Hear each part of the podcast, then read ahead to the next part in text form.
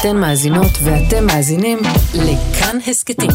כאן הסכתים, הפודקאסטים של תאגיד השידור הישראלי.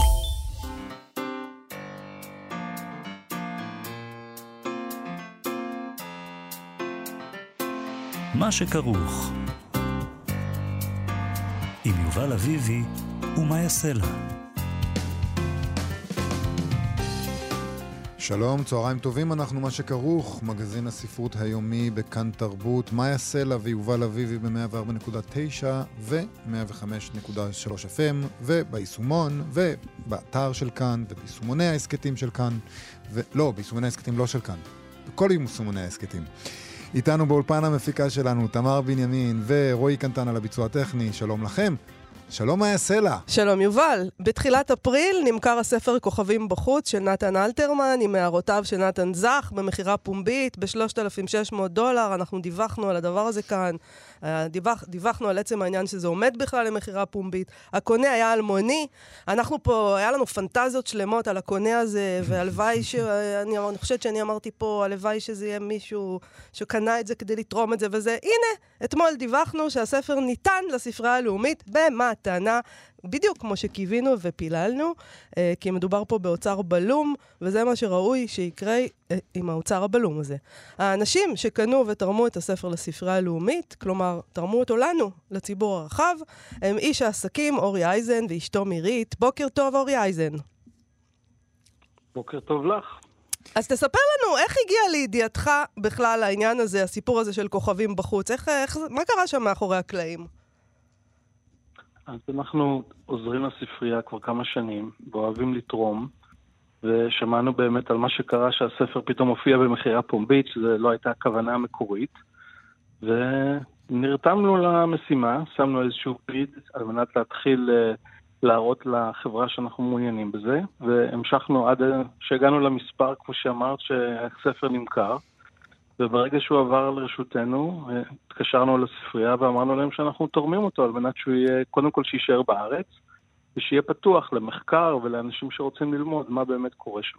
אז אני רוצה להגיד קודם כל שזה לא כמובן פעם ראשונה, לפחות הדבר הידוע זה שכל ארכיון חנה סנש נמצא בספרייה הלאומית, והוא גם אה, ארכיון שאתם קניתם ותרמתם אותו לספרייה הלאומית, נכון?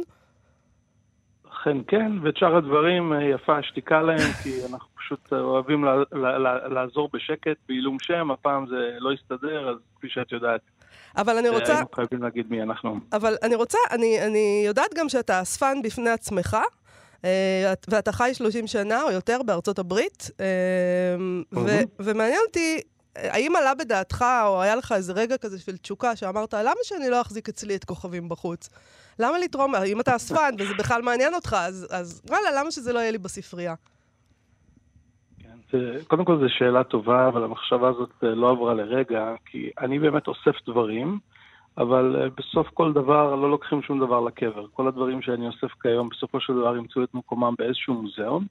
יש דברים שפשוט לא אמורים להיות בידיים פרטיות, כמו כל הדברים של חנה סנש, לפי דעתי, אה, אף אחד לא צריך להיות אותם בבית. כן. אז uh, ברוב הדברים שאנחנו תורמים, באמת הם אף פעם אפילו לא עוברים אצלנו, כי הם פשוט לא, לא שייכים לאף בן אדם פרטי, אבל כל האנשים שאוהבים אומנות או פסלים או דברים כאלה, עדיין יכולים ליהנות ממשהו במשך חייהם, אבל בסופו של דבר זה צריך להיות לטובת הציבור, במקום שכל אחד יכול לבוא וליהנות מזה.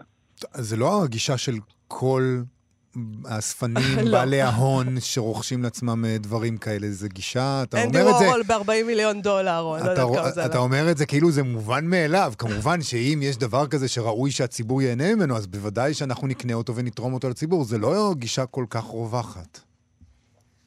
כל אחד שיעשה מה שטוב לו, אשתי מירית ואני בעלי הדעה שאם אתה כל הזמן מחפש להוסיף דברים, זאת אומרת שאין לך באמת אה, שוויון נפש במה שכבר יש לך. ופה נעצור. מי שרוצה לאסוף כל דבר וכל דבר, הוא בעצם אומר שמה שיש לי כיום לא מספיק. לנו יש די ויותר, שאנחנו נהנים מאומנות ולהסתכל ולעזור, אבל יש דברים שהם פשוט לא שייכים לשום אדם פרטי, בייחוד ספר כזה, כמו שנקרא עכשיו, הוא בעצם שייך למסורת, לעם, לעצם ההיווצרות של הספרות פה בישראל, ולכן הוא לא צריך להיות בשל איזשהו בית פרטי, הוא פשוט צריך להיות בציבור. יש לי שאלה, לפי מה שאתה אמרת, אנחנו מבינים שבעצם ידעת מלכתחילה, עוד לפני שקנית את הספר, כבר ידעת שתתרום אותו, ידעתם, ידעתם שתתרמו אותו. נכון. אמ, אז נכון. מדוע לא לעשות את זה כבר אז בגלוי? היה סערה, כולנו נזעקנו, אמרנו, אמרנו גוואלד, גוואלד, ואיזה בושה, ואיך יכול להיות? למה לא, למה עשיתם לנו את הטראומה זה עניין הזאת? של משא ומתן, יובל. מה, אם זה היה קורה ככה, הוא היה צריך לשלם אה, הרבה כסף, לא אורי. עשיתם בעצם תרגיל. ניסינו, ניסינו, ניסינו שזה לא יגיע למכירה פומבית, עוד פעם, לא פעם ראשונה, אבל בהרבה אה, מצבים בחיים, ברגע שזה כבר מפורסם, אי אפשר להוציא את זה. ולכן נרתמנו לעשות את זה, אבל אם היה אפשר לקנות את זה בלי מכירה פומבית, כמובן שזה אה, מה שהיה קורה. אבל במקרה הזה זה קרה קצת אחרת, אני משוכנע שזה היה בטעות, אבל עדיין אנחנו שמחים לעזור, ומשוכנע שיש הרבה אנשים שמקשיבים, שהם פה בארץ או בהייטק, או סתם אנשים שעשו כסף, שפשוט אה, יהיה נחמד אם גם הם יתקשרו לספרייה וישאלו מה אפשר לעזור על מנת לשמר את המסורת שלנו, או לשמר את הישראליות, כי כל דבר שייתנו להם יעזור. אז uh, אני רוצה לשאול אותך, uh, uh, יש הרבה כסף, אומרים, מס- מספרים שיש הרבה כסף פה מהייטק, ויש המון הייטקיסטים ומתעשרים כאלה חדשים או ישנים, uh, ואני לא שומעת שהאנשים האלה ששים לרוץ uh, ולתרום את הכסף שלהם, בטח לא לנושאים שקשורים בתרבות. כלומר, זה די נדיר, נכון? אני, אין, אין לי סטטיסטיקה, אבל אני חושב שעצם זה שאנחנו מקיימים כרגע את השיחה ואנחנו מדברים על זה, יכול לפתוח לאנשים גם את הלב וגם את הארנק, ולחשוב טוב, אם אתה יכול לעזור לעשות משהו טוב למדינה, לעשות משהו טוב לאיכות הסביבה, לכל הדברים שקשורים אה, להיות בחברה, אנשים אולי יחשבו פעמיים ויעשו את זה. אז בואו בוא נלך ב positive, בחיובי. יכול להיות אבל, אורי, אפשר גם שזה... ככה וזה יהיה נחמד. יכול להיות, אורי, שזה קשור לעובדה שאתה לא חי בארץ, ויש לך איזה מין סנטימנט כזה, שהוא סנטימנט אה, ישן, והיום אנשים אה, פה, זה לא מעניין אותם הדבר הזה. באמת, הם מעדיפים, אה, לא יודעת מה לעשות, לנסוע לנסוע, למלדיבים כן. או משהו. לקחת את כל החברה למלדיבים. בדיוק, לקחת את כל החברה למלדיבים. אני מאמין שאנשים הם טובים בלב, ואולי באמת אה, יש לי יותר סנטימנטים בגלל שאני לא פה, אבל מצד שני, אני לא פה, אז לא צריך לבוא לאריזונה לבקש כסף לתרום משהו לספרייה הלאומית, נכון? נכון, נכון. בסופו של דבר, אנשים שעשו מספיק יכולים לתת חזרה לחברה, ונשאיר את זה פה. אז, אז אני רוצה לשאול אותך עוד שאלה, כי יש כאן עוד אלמנט. אה, אוקיי, מה אנחנו באים בטענות לאנשים עשירים שלא תורמים? אנחנו מדברים כאן על דבר שאנחנו אומרים שהוא חשוב מבחינה תרבותית, העותק הזה של הספר הזה. למה שאתה... איפה המדינה? זה לא תפקיד של מדינה לעשות פעולה מהסוג הזה? את זה אני אשאיר לאנשים אחרים לענות. כי תשמע, אני חייב להגיד, זה, זה נכון שזה דבר אה, נדיר ויקר לנו, לאוהבי התרבות, אבל 3,600 דולר, לא צריך, אה, לא צריך אה, לעשות אקזיט המדינה ב-300 הייתה מיליארד יכולה, אה, דולר כדי להצליח לקנות את זה. ועדיין, זה מה שקרה, אז בואו נשאיר את זה פה, ובאופן מאוד חיובי נגיד, מי שמקשיב, רוצה לעזור, ואתם רואים שזה באמת לא סכומים אה, אה, מטורפים, אולי במקרה של חנה סנש זה היה סכומים יותר גדולים, אבל אם מישהו רוצה לעזור, גם בסכומים כאלה, הספרייה תהנה מזה. ואני מזמין את כל מי שמקשיב להתקשר ולהגיד, הנה, יש לי אלף דולר, הנה, יש לי חמשת אלפים דולר, שעשיתי מהם הרבה כסף, בואו נעשה משהו. אני משוכנע שהם ימצאו משהו לעשות עם זה. היו לכם איזה שהם תנאים לספרייה הלאומית, או שאמרתם, אנחנו פשוט נותנים והכל? לא. נגיד, אני יודע שאנחנו נורא רוצים שיסרקו את זה דיגיטלית, הם עושים דברים כאלה. ממילא, אבל יכ... אתם רוצים שזה יהיה נגיש לציבור. אמרתם להם, אנחנו נותנים את זה, אבל בתנאי שכך וכך? במערכת היחסים עם אורן מנהל הספרייה וחזי האוצר, זה ברור מאליו שזה מה שהולך לקרות, ולכן לא צריך לעשות שום תנאים. אנחנו באנו לתת ולעשות טוב, אני משוכנע שזה יהיה נגיש מתי שזה יהיה אה, מוכן ויעשו לזה דיגיטציה. אורי אייזן, אה, תודה רבה לך שעלית לדבר איתנו הבוקר. ותודה על הספר שקנית לנו. בשמחה? בשמחה. להתראות. להתראות.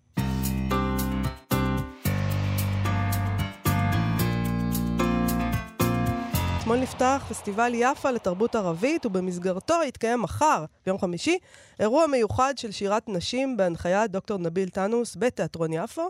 השתתפו באירוע המשוררת והסופרת דוקטור רוז שעבן, המשוררת החיפאית ליליאן בשארה מנסור, והמשוררת תופחה סבא, שהיא גם מרצה במכללה האקדמית תל חי ויועצת אקדמית לסטודנטים ערבים. המוטו של האירוע הזה הוא "הקול שלי פרח לוטוס", מדוע המשוררים אינם מחזרים אחרי הקולות. אז מה הן כותבות המשוררות הפלסטיניות, ומדוע המשוררים אינם מחזרים אחרי הקולות? שלום לתופח הסבא. שלום לך. אהלן. אה, אז, אז מה, מה, מהי השירה? מעניין אותי, איך קודם מבחינת, מבחינתך, בהגדרה? קודם פלסטינית, קודם אה, שירת נשים? זאת אומרת, מה קודם מבחינתך?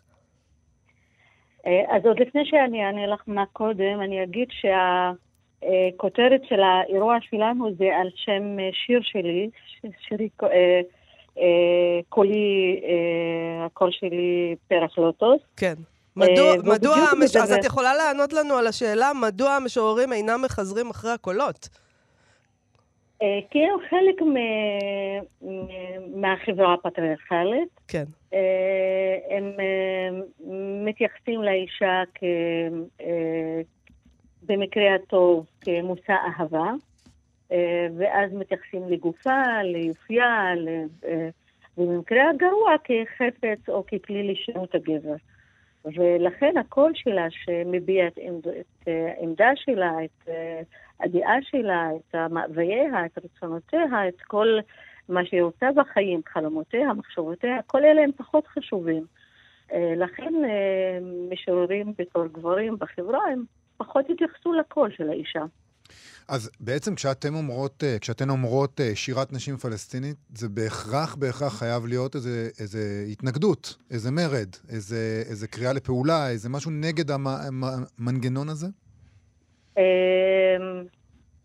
תקשיב, אני, אני אתייחס לשירה שלי שהיא שירה פמיניסטית בהגדרה. Okay. אוקיי. אז בתור אה, שירה פמיניסטית, אז היא שירה שהיא מתנגדת למציאות הזו, מתנגדת לדיכוי של הנשים. מתנגדת ל... אה, אני, אפילו אני אדבר, כאילו, ב, במקום להגיד מתנגדת, היא קוראת ל... היא קוראת לשחרור נשים, קוראת לשוויון נשים, להומניזציה של המציאות. אה, ואני מניחה שהרבה משוררות וסופרות פלסטיניות אה, פועלות מאותה מוטיבציה ומאותו מקום. אני תופסת את השירה שלי כ... פעולה אקטיביסטית במציאות, כפעולה לשחרור. אה, זה לא, כאילו, לא רק כתיבה עם פן אסתטי, אלא כתיבה שיש לה תפקיד, יש לה ייעוד. יכול להיות שהעניין הזה של, ה, של הלאום והמאבק הלאומי, אה, לא רק הפלסטיני, כל מאבק לאומי, אה, בעצם אם הנשים מצטרפות אליו, או הם חלק ממנו באופן טבעי, לא צריך להצטרף, אז הוא בעצם אה, משאיר את העניין הפמיניסטי בצד. כל הזמן אנחנו צריכות לחכות עם זה, נכון? זה, רגע, זה לא עכשיו הזמן אה, לזה. אני לא מאמינה במאבק לאומי שמדיר את המאבק הפמיניסטי. אוקיי. אה, אין שחרור לאומי לאף אומה בלי שחרור הנשים. נשים הן אה, חלק משמעותי, הן אה, אה, חלק מניע באומה, הן צריכות להיות כאלה, הן ראויות להיות במקום הזה, וכל ניסיון לשים את המאבק רק במקום לאומי הוא בעצם ניסיון שמכשיל את האומה. כל אומה, כאילו לא רק האומה הפלסטינית או כן. מאבקים לאומיים שהשאירו נשים בצד, לא התייחסו לנשים. אה, בסופו של דבר גם לא בנו אומות מוצלחות. אני רוצה להציע בשלב הזה שנקרא שיר אחד שלך. מאיה, תקראי אותו בעברית, ותופחה אחרי זה תקראי לנו אותו בערבית? או להפך. אולי קודם תופחה. אה, בסדר גמור. בכל זאת השיר שלה. אתן, אתן תחליטו. תופחה, okay. אוקיי. תקראי בערבית ואני אחרי זה אקרא בעברית. אוקיי, okay. אני אקרא מהשיר אה, מה עוד תואחס, ואני כבר לא חוששת. אמ, אני אקרא כמה, כמה בתים. אה, אוקיי, ואחר כך נראה מה אנחנו עושים. אז אה, מה אותו אכף? מה אותו אכף أعلنها عالية لمن يريد أن يسمع ولمن لا لمن يريد أن يصفق ويهلل ولمن لا أعلنها عالية فوق رؤوسكم قد تصيب قلوبكم وقد لا أنا لا أخاف ما عدت أخاف لا أخاف الماضي وزلاته ولا المستقبل واحتمالاته فلي متسع من الزمن يمتد من الأزل إلى الأبد لأرتع فيه أو لا אנא לה אכף, מה אותו אכף? מספיק עד כאן? אך- אני אקרא אותו בעברית את כולו, ברשותך, בסדר? אוקיי. אה, אני כבר לא חוששת. אני כבר לא חוששת. אני מכ- מכריזה בקול רם, למי שרוצה לשמוע ולמי שלא. למי שרוצה למחוא כפיים ולהלל ולמי שלא. אני מכריזה בקול רם מעל לראשיכם, אולי זה ייגע בליבותיכם, ואולי שלא. אני לא חוששת, אני כבר לא חוששת. אני לא חוששת מהעבר ומהמעידות שלו, אף לא מהעתיד ומהסיכויים שבו. יש לי המון זמן שמשתרע מבראשית ולתמיד, ליהנות בו או לא. אני לא חוששת. אני כבר לא חוששת. אני לא חוששת מהמחשבות שלי, אפילו אלה העוסקות רבות בייסורים, ואני לא חוששת מרגשותיי, אפילו אלה המכאיבים לי וגוזרים אותי לגזרים, אני כבר לא חוששת. אפילו מדמיוני השוגה והחטא, אף לא מזיכרוני ככל שיחזור לאחור. יש לי המון יכולות, המכילות את הידע של הראשונים ושל האחרונים, לסגוד להם או לא. אני לא חוששת, אני כבר לא חוששת. אני לא חוששת מהשוני שלי מכם, אף לא מזרותי מכם. אני לא חוששת מהלבדיות בדרך, אפילו לא מנטישת הלהק, נחיל. אני כבר לא חוששת אם תאהבו את קולי או לא. לא החרם, לא הנטישה, לא הצנזורה ולא הניכור. לא השוליות, לא ההדרה, ואף לא מכל סוגי הנידוי, אני לא חוששת מהם. יש לי המון שייכות שמשתרעת מעצמי אל כל המרחקים ואל כל המרחבים שאוכל להתמקם בהם או לא. אני לא חוששת, אני כבר לא חוששת. להיות ריבון היקום או אלה, אש או אלילה או לא. אני לא חוששת, אני כבר לא חוששת. אני מכריזה בקול רם מעל ראשיכם, אולי זה יגאל בליבותיכם, ואולי שלא. אני לא חוששת. יש בשיר הזה בעצם אולי החזרתיות הזאת, אני לא חוששת, אני לא חוששת, מידה מסוימת של אה, ניסיון לשכנע את עצמך, לתת לעצמך את הכוח, לא לחשוש, להשכנ... להגיד לעצמך, כן, אני לא חוששת, אני לא חוששת. גם, אבל גם להצהיר בפני העולם שהגיע הזמן גם להקשיב לזה. אה, זה כאילו גם בפני עצמי וגם בפני העולם. זה אנשים, אה, נכון, הם צריכים קודם להאמין בתוכם, להגיד את זה מיליון פעמים כדי לצאת כן. לפעולה, אבל אה, ברגע שהם אומרים את זה לעצמם, הם צריכים להגיד את זה עוד מיליוני מיליוני פעמים כלפי חוץ, כדי שהכל יישמע ויהפוך להיות אמת, יהפוך להיות מציאות. תופחה, את, את חושבת שה, ששירה יכולה לשנות משהו? בהחלט. כן? אה, אני, בוא נתחיל ככה. אני חושבת שכל פעילות אה, אה, אה, אינטלקטואלית, אומנות, אה, הרצאות, אה, אה, אה, יכולה לשנות. אה, אה, אם אה, אה, בונים את זה גם בדרך שזה ישנה. נגיד אני, אני מפרסמת את כל השירים שלי בפייסבוק, מפרסמת אותם. אני אה, אה, מייצרת אה, אה, פגישות עם אה, אנשים, נשים וגברים אה, סביב השירים האלה. יש לי כזה מבנה קבוע שבו אה, יש הרצאה סביב השירים, יש הקראות, הקראה לשירים, יש אה, אה, שאלות מונחות, יש דיון פתוח עם הקהל, ואני ככה עוברת מקבוצה לקבוצה. זאת אומרת, אני רואה בזה ייעוד. אני... אה, שאלת ה...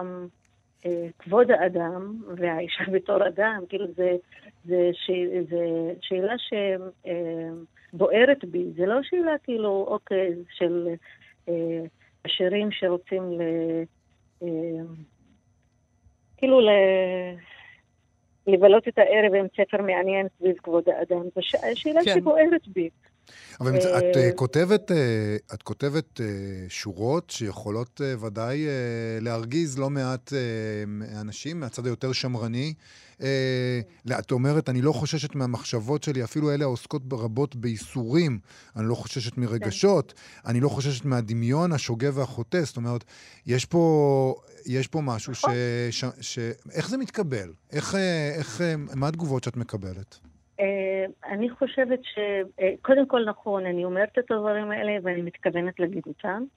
כי אה, קודם כל כי זהו אני, כאילו, ואני חושבת שהחברה שלנו היום היא חברה רב-תרבותית, חברה שיש בה מקום ומרחב לקולות שונים. לא קל לשמוע קולות כאלה, דווקא גם מנשים, אבל החברה יותר פתוחה היום. אה, לשמוע את הכל. אני, היו לי אירועים שבהם גם ישבו אנשים מאוד שמרנים ואנשי דת. Mm. ו- וכן, וזה, וזה הכל. עכשיו, אה, אה, אין לי בעיה, זאת אומרת, אה, גם כשאנשים מתנגדים, אני, אני חושבת שאני עושה עבודה. נגיד, היו אנשים שאמרו לי, שהתחילו לשאול אותי, איפה הגבול, איפה הגבול שלך? מה עם הגבולות האדומים שאת אומרת, את זה אני לא אומרת? כן.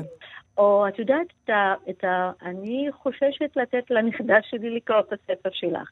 אה, זה מגיע גם, וואו. זה מגיע כן. מנשים כן. גם, מנשים שאומרות, אני לא רוצה בהחלט, שהנכדה גם ש... מנשים, כן, כן, כן, גם מנשים. כי, כי מבחינתה, כאילו, היא רוצה שהנכדה תגדל בתוך המסגרת. עכשיו, אה, מה שאני אומרת, אני אומרת, תהיי את. אה, תהיי את, תעיזי, תתנסי, אה, אה, תביאי את עצמך לחברה. וזה לא קל לאנשים לקבל, לחלק מהאנשים. אבל אני שמחה כשאנשים מביעים את ההתנגדות, כי ברגע שמביעים את ההתנגדות, יש קולות בחדר, קולות שונים. וזה אומר שאנשים מתחילים לחשוב על התוכן, ומתחילים לבדוק עם, עם עצמם מה, מה התוכן הזה עושה להם. אז זה בסדר, זה מה שבאתי לעשות. הקול שלי פרח לוטוס, מדוע המשוררים אינם מחזרים אחר הקולות? זה אירוע של שירת נשים במסגרת פסטיבל יפה לתרבות ערבית. זה יקרה ביום חמישי. בשעה- מחר. אה, מחר, נכון, מחר זה יום חמישי. מחר, מחר. מחר, מחר, מחר, בשעה שש, בתיאטרון יפו. אה, תופח סבא, תודה רבה על השיחה הזאת. תודה לכם. תודה, תודה. להתראות. ביי ביי. עכשיו, ערבית ספרותית. מה שכרוך בכאן תרבות, אנחנו עם יעד ברגותי, הסופר ועורך המשנה של סדרת מכתום מבית מכון ון ליר. שלום יעד. שלום לך, יובל, מה שלומכם? אנחנו מדברים היום על רומן מצרי, נכון? ועל קהיר בספרות הערבית. כן, כן. אה, אנחנו נדבר היום על אה, אה, הרומן מכת אל-קאהרה. מכת זה דגם זעיר של קהיר, לסופר טארק אימאם. אה, זה רומן פנטסטי, עתידני, שמנסה לתאר את, את, אה, את קהיר של 2020 אה, מנקודת מבט זמן עתידית מ-2000, אה, מ-2045, אה, בדרך שלושה דמויות שבעצם מפרקות את העיר ומרכיבות אותן מחדש.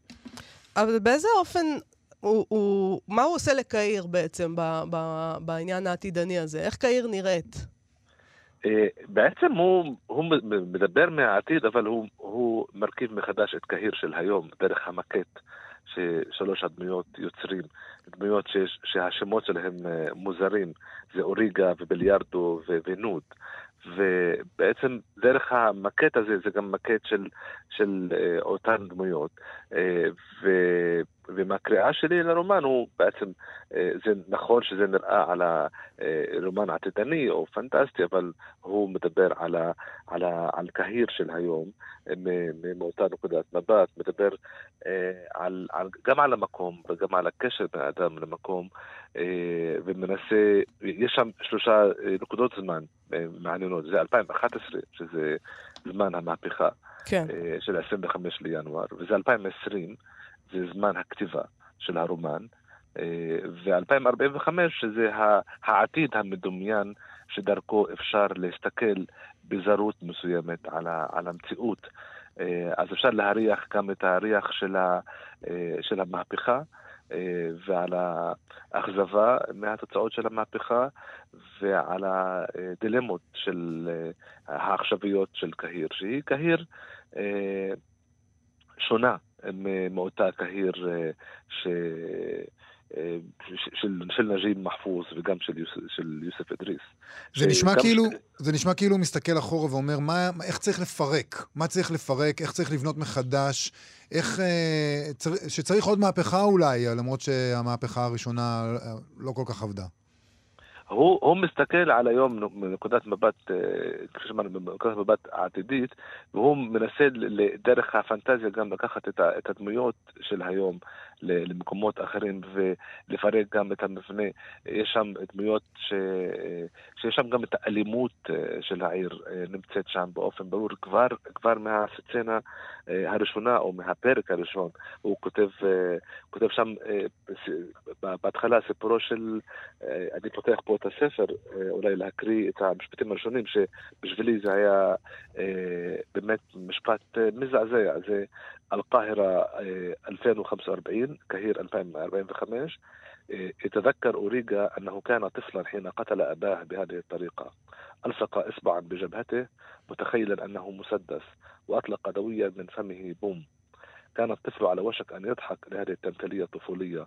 كان على وشك أن يطلب إعادتها بعد أن يغلق أبوه عينيه مفتعلا الموت ويفتحهما لكنه لم يفعل لأن الأب لم يفتح عينيه أبدا. أوريجا نزكار كشهية إيه، היה ילד, כשהרג, כשרצח או הרג את אביו בצורה הזו. וואו. הוא, כן, okay. הוא, הדביק, הוא הדביק את האצבע שלו בראש של אביו, ודמיין שהאצבע שלו היא אקדח, אה, והוא עשה בום. אה, הילד כמעט וצחק על אותו משחק ילדותי. הוא, אה, הוא עמד לבקש מאביו לפתוח את עיניו מחדש ולהפסיק לשחק את המוות, אבל הוא לא ביקש, כי אבא שלו לא פתח את עיניו לעולם. וואו. כן, בדרך, הדמות הזו הורידה אה, כבר מה, מהפרק, מהמשפט הראשון. האצבע שלו, של הילד בן חמש, נהיית לאקדח שרוצחת את אביו. זה. זה עניין ככה של באמת אה, היכולת שלנו אה, לגרום לדברים להפך למציאות, ובאמצעות הידיים שלנו להרוג, כן. לשבש, לקרוע. כן, ו- ו- וזה, מה ש- וזה מה שמטריד את הדמות המרכזית הזו כל, על כל אורך הרומן. הוא, הוא בעצם גדל, אבל האצבע שלו, של, ה- של הילד בן חמש, נשארת, נשארת אותה אצבע.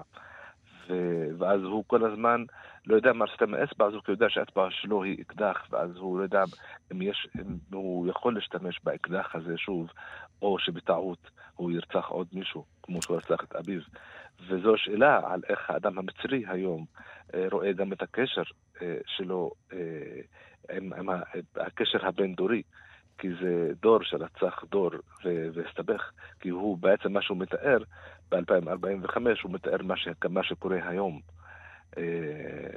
ו, וזה באמת, פה האופן בו טארק אימאן בנה, זה, זה, זה, רומן, זה רומן ארוך של 400 עמודים עם דמויות מוסעפות, עם, עם, עם הרכבה של פר, פרטי פרטים של, של קהיר הגדולה. אה, כל אחת בנות בונה חלק מהמקט אה, של העיר, ובגלל המקט אתה נכנס לפרטים הזעירים ביותר אה, של העיר ושל הפסיכולוגיה של העיר, וזה מסע. הרומן הזה מועמד לפרס בוקר, לרומן הערבי, והתוצאות אה, של הרומן, זה יהיה בשבוע הבא, ב-22 למאי. אה, והוא באמת אחד הספרים, הוא ברשימה קצרה כמובן, אבל הוא באמת אחד מהספרים אה, החזקים. נשמע מרתק. אני, כן. בכובע שלך כעורך משנה של, של מכתוב, אני יכולה לשאול האם יש סיכוי שהוא יתורגם מתישהו? יש סיכוי, יש סיכוי. לרוב, לרוב אה, במיוחד ספרים שזוכים בבוקר, הם גם מקבלים אה, תהודה גדולה, והוא יזכה, אז זה ספר ממש טוב שהוא, שהוא יזכה, ואני מקווה גם ש, שנתקדם לקראת הכתיבה שלו. מה, מה שטוב, ש, שזה לא אה, הקהיר שלו, וזה חשוב לי גם לאפיין, קהיר, קהיר של טארק אימאן היא לא קהיר של הסמטאות של נג'יב מחפוז, של קהיר הישנה, וזה לא השכונות של, אה, של יוסף, אה, של יוסף אדריס, שבה אנשי הכפר באים אל העיר וכובשים אותה, ולא הפריפריה, השכונות הבלתי רשמיות ושכונות העונש של קהיר.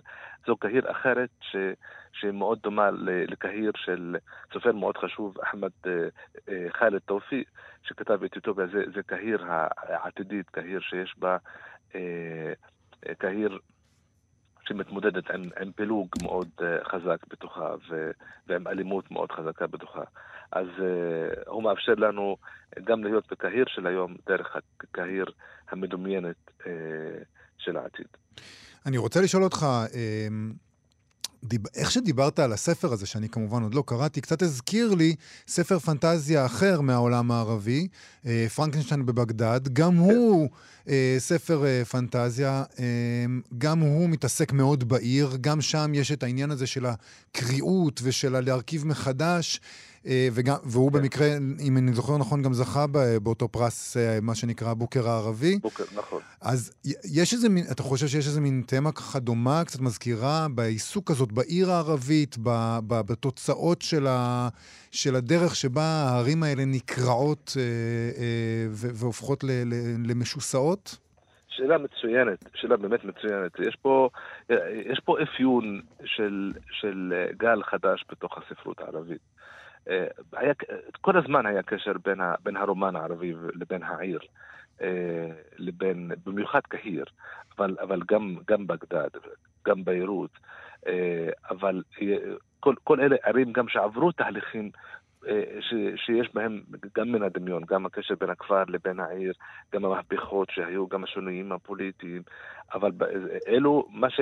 גם, גם פרנקנשטיין בבגדד וגם, וגם אה, מקט אל-קאהרה, המקט של קהיר, אה, אלו, אלו אה, מייצגים את, את הסיפורים אחרי האביב הערבי, אחרי המלחמות של... ש, ש, ש, גם מלחמה בעיראק, אבל גם אה, כל האלימות ש, שבאה אחרי המהפכת הנגד אה, במצרים, אחרי האביב הערבי והקריאות באמת, אז כאילו זה גם התפתחויות של, של המרחב של העיר עצמו ואיך הטקסט הספרותי אה, הושפע מאותן אה, התפתחויות פוליטיות וכלכליות וחברתיות וזה מאפיין באמת גם השיסוע וגם הניסיון להרכיב מחדש בתוך, בתוך המציאות של, של האלימות בתוך העיר, אז, אז באמת זה, זה, זה מציג יש, ישנם אה, באמת מחקרים אחרונים על, ה,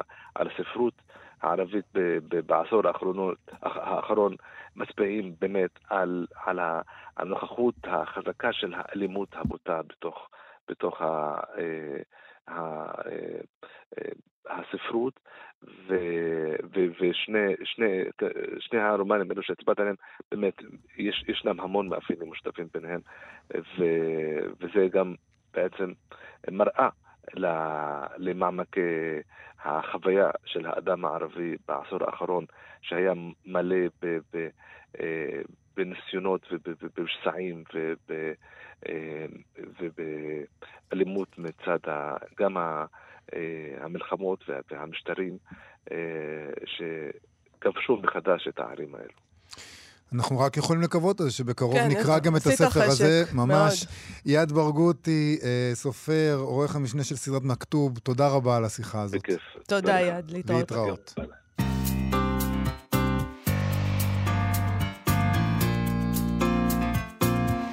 ולפני הסטטוס הספרותי, יש לנו תגובה של מאזין על הסטטוס שקראנו אתמול. זה היה הסטטוס של יעל שוב, מבקרת הקולנוע. היא כתבה על אשתו של הנוסע בזמן, ועל זה שמה שקורה שם בספר זה בעצם גרומינג. אנחנו, ואיך היום אנחנו בעצם לא מבינים את... אה, זאת אומרת, אז לא הבנו את מה ש... אז, ב-2003, ממש, ממש מזמן, מזמן, לא הבנו את מה שאנחנו מבינים היום. אה, על היחסים שיש שם בין הילדה והגבר המבוגר שהופך להיות בעלה. אז קיבלנו תגובה ממאזין שנקרא ירון גולדשטיין, והוא כתב לנו ככה. מצחיק איך פתאום נזכרו בספר הזה, שכדי להבין איך זה נפל עליי, הייתי צריך לשלוח יד לתוך ארגז עתיק. קראתי מזמן ואני משתומם כמו תמיד כשאני רואה טהרנים. אה, בעצם זה ספר עצוב על אישה, ילדה, נערה, שהגורל מתעמר בה, שהאיש שלה נעלם ומופיע עירום וחבול בכל פעם שהוא נוסע בזמן. מדובר באישה, ילדה, נערה, חכמה, נבונה, מצחיקה, סקרנית, ובאיש מוכה גורל. והמארג הזה היה בזמנו מרתק. שום גרומינג ושום נעליים. האיש לא שוכב איתה כשהיא ילדה, אלא כשהם נפגשים והיא אישה בוגרת ויודעת מה היא רוצה. אישה משוחררת ולא שמה קצוץ על הסביבה המגוחכת של המשפחה, שלומדת לאהוב את האיש המוזר היפה הזה. וכשהוא מת, נשארת אלמנה שבעלה המת מדי פעם מבקר אותה, אבל עם חוקי חיים או מוות אחרים. על רמת הספר אפשר להתווכח היום, אבל אני לא מתווכח על ספרים שפוגשים אותי בצמתים מכוננים בחיים. יש גבול.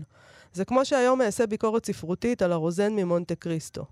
לא מזמן עמדתי במרסיי, בדיוק במקום בו מרסדס שומעת על מותו של אהובה. הגלים שהתנפצו על חומת המוזיאון, שהיה בית הכלא אז, אה, אני לא מתכוון למוסס את מה שהרגשתי אז, בגיל 14.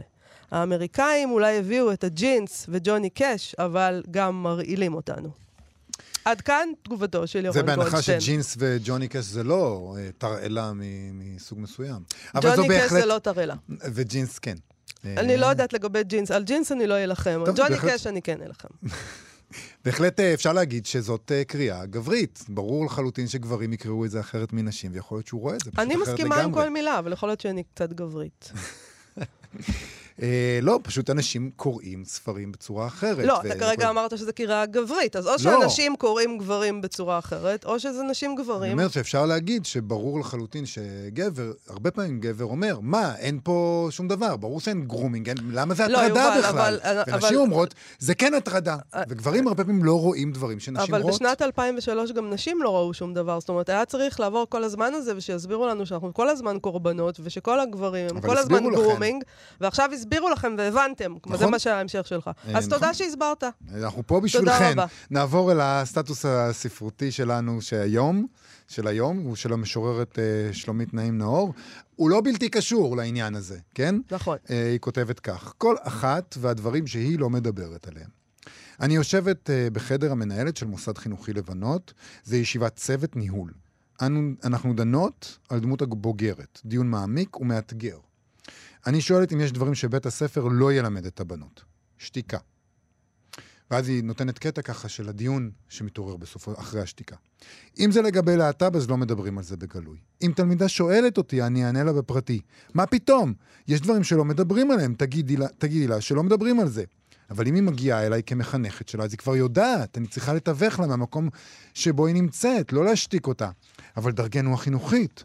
אבל איפה היא תקבל מידע אמין עם ההשקפה שלנו? ובקשר למיניות בריאה, אנחנו לא מדברים על מיניות בריאה, זה לשיחה פרטית או לשיחה כיתתית, זו לא דרכנו. הדיון מתגלגל ומתגלות בפנינו דמויות חינוכיות עם שיעור קומה ואמונה ורצון להיטיב עם התלמידות. אני מסכמת את הדיון, מציגה את העמדות ומוסיפה. זה מאוד מעניין. כששאלתי מה אתן לא מלמדות את הבנות, חשבתי שתענו לי תלמוד או פילוסופיה. נהדר. Uh, והיא מצרפת שיר שלה, שלומית נעים נאור, שאני אקרא אותו. לשיר קוראים הדברים שאנחנו לא מדברות עליהם. הדברים שאנחנו לא מדברות עליהם. בגידת הגוף, העובר ושב, התעבות האגן, בדיקות הדם, חוסר השינה, דחיסות הבשר, סמיכות הנפש, ליל הטבילה. יפה. נעבור לדבר הבא? בהחלט. Uh, נעבור למשהו יפה שכותב הסופר דרור בורשטיין בבלוג שלו על חנויות ספרים ועל מה שהן יכולות להיות. הוא מספר על ספר שהוא גילה שנקרא uh, Bookstores, A Celebration of Independent Booksellers. Uh, חנויות ספרים, חגיגה של מוכרי ספרים עצמאיים. עניינו של הספר, חנויות ספרים מרשימות בעולם, הוא נתקל בו בחנות של מוזיאון תל אביב, וכך הוא כותב. לא רכשתי אותו מפאת מחירו, ארבע באלף. אה, אבל עיינתי בו ביסודיות בחנות. אין הרבה מקרים בהם שם עצם מסוים, חנות ספרים במקרה הזה, משנה לגמרי את משמעותו, מתרחב, נפתח לאזורי חלום אחרי קריאה בספר. כאילו היה מתברר שהמילה פטיש כוללת גם כלי בעל כנפיים. והרי זה הדבר הכי חשוב בספרים, ולכן גם בחנויות המוכרות אותם, היכולת של התרחבות המחשבה, הדמיון, הרגש, ההשקפה, הידיעה, ההומור וכדומה.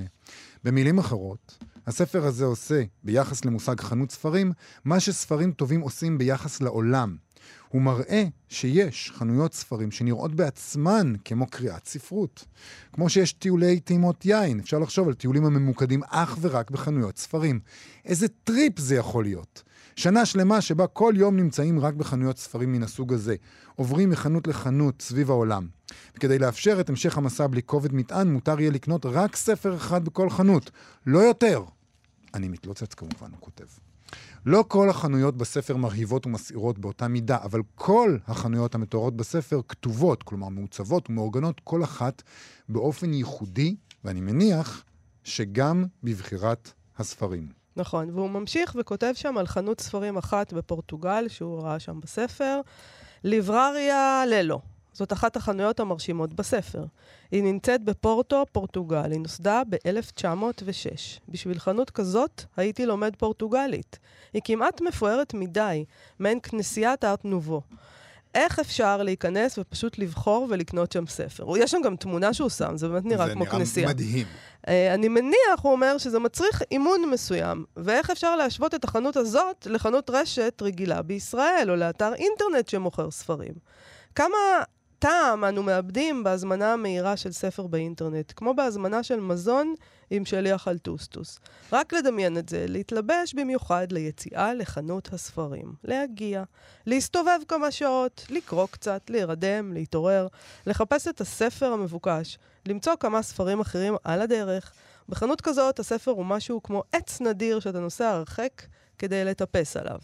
אפשר להבין הרבה על מצב הספרות בישראל לא רק מעיון בספרים עצמם, אומר דרור בורשטיין, אלא מעיון בחנויות שמכילות אותן.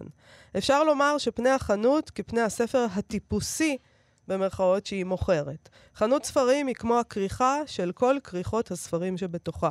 לקנות ספר טוב בחנות ספרים גרועה זה כמו לאכול ארוחת גורמה במרתף של מתנס. אין פלא שאיש לא עושה זאת. ביחס לארוחה, כוונתי. כי אנחנו אכן, בהחלט, דרור בורשטיין, אנחנו באמת כן קונים ספרים בכל מיני חנויות, שבאמת, אין דברים כאלה. אני, אה, אנחנו ללא ספק הסתד... אה, התרגלנו לסטנדרטים מאוד מאוד נמוכים בעניין הזה. וגם בעניינים אחרים כמובן. כולל משלוחים של אוכל ואכילה חד משמעית, אני במתנ"ס. מאוד אוהב את החיבור הזה שהוא עושה, והמטאפורות שלו מאוד מאוד מדויקות. אבל אני רוצה לשאול אותך, ראית את התמונה הזאת של הספרייה. לא היית חוששת קצת לקנות ספר במקום הזה? זה ספר, ב- זה, זה, זה מקום, זה באיזה חנות, מובן חוששת? זה, זה חנות שנדמה, זה חנות שאתה נכנס אליה, מהצילום, אני לא הייתי שם, אני רק, כן. אתה מרגיש שאתה צריך לבוא ב, בחליפה, או ב... לא, לא בחליפה, אבל אתה לא יכול אתה לא יכול לבקש ספר בכפכפים. אידיוטי. בכפכפים אתה לא יכול לבוא, יובל, לא יכול לשום לבוא- מקום, למרות שאתה עושה את זה.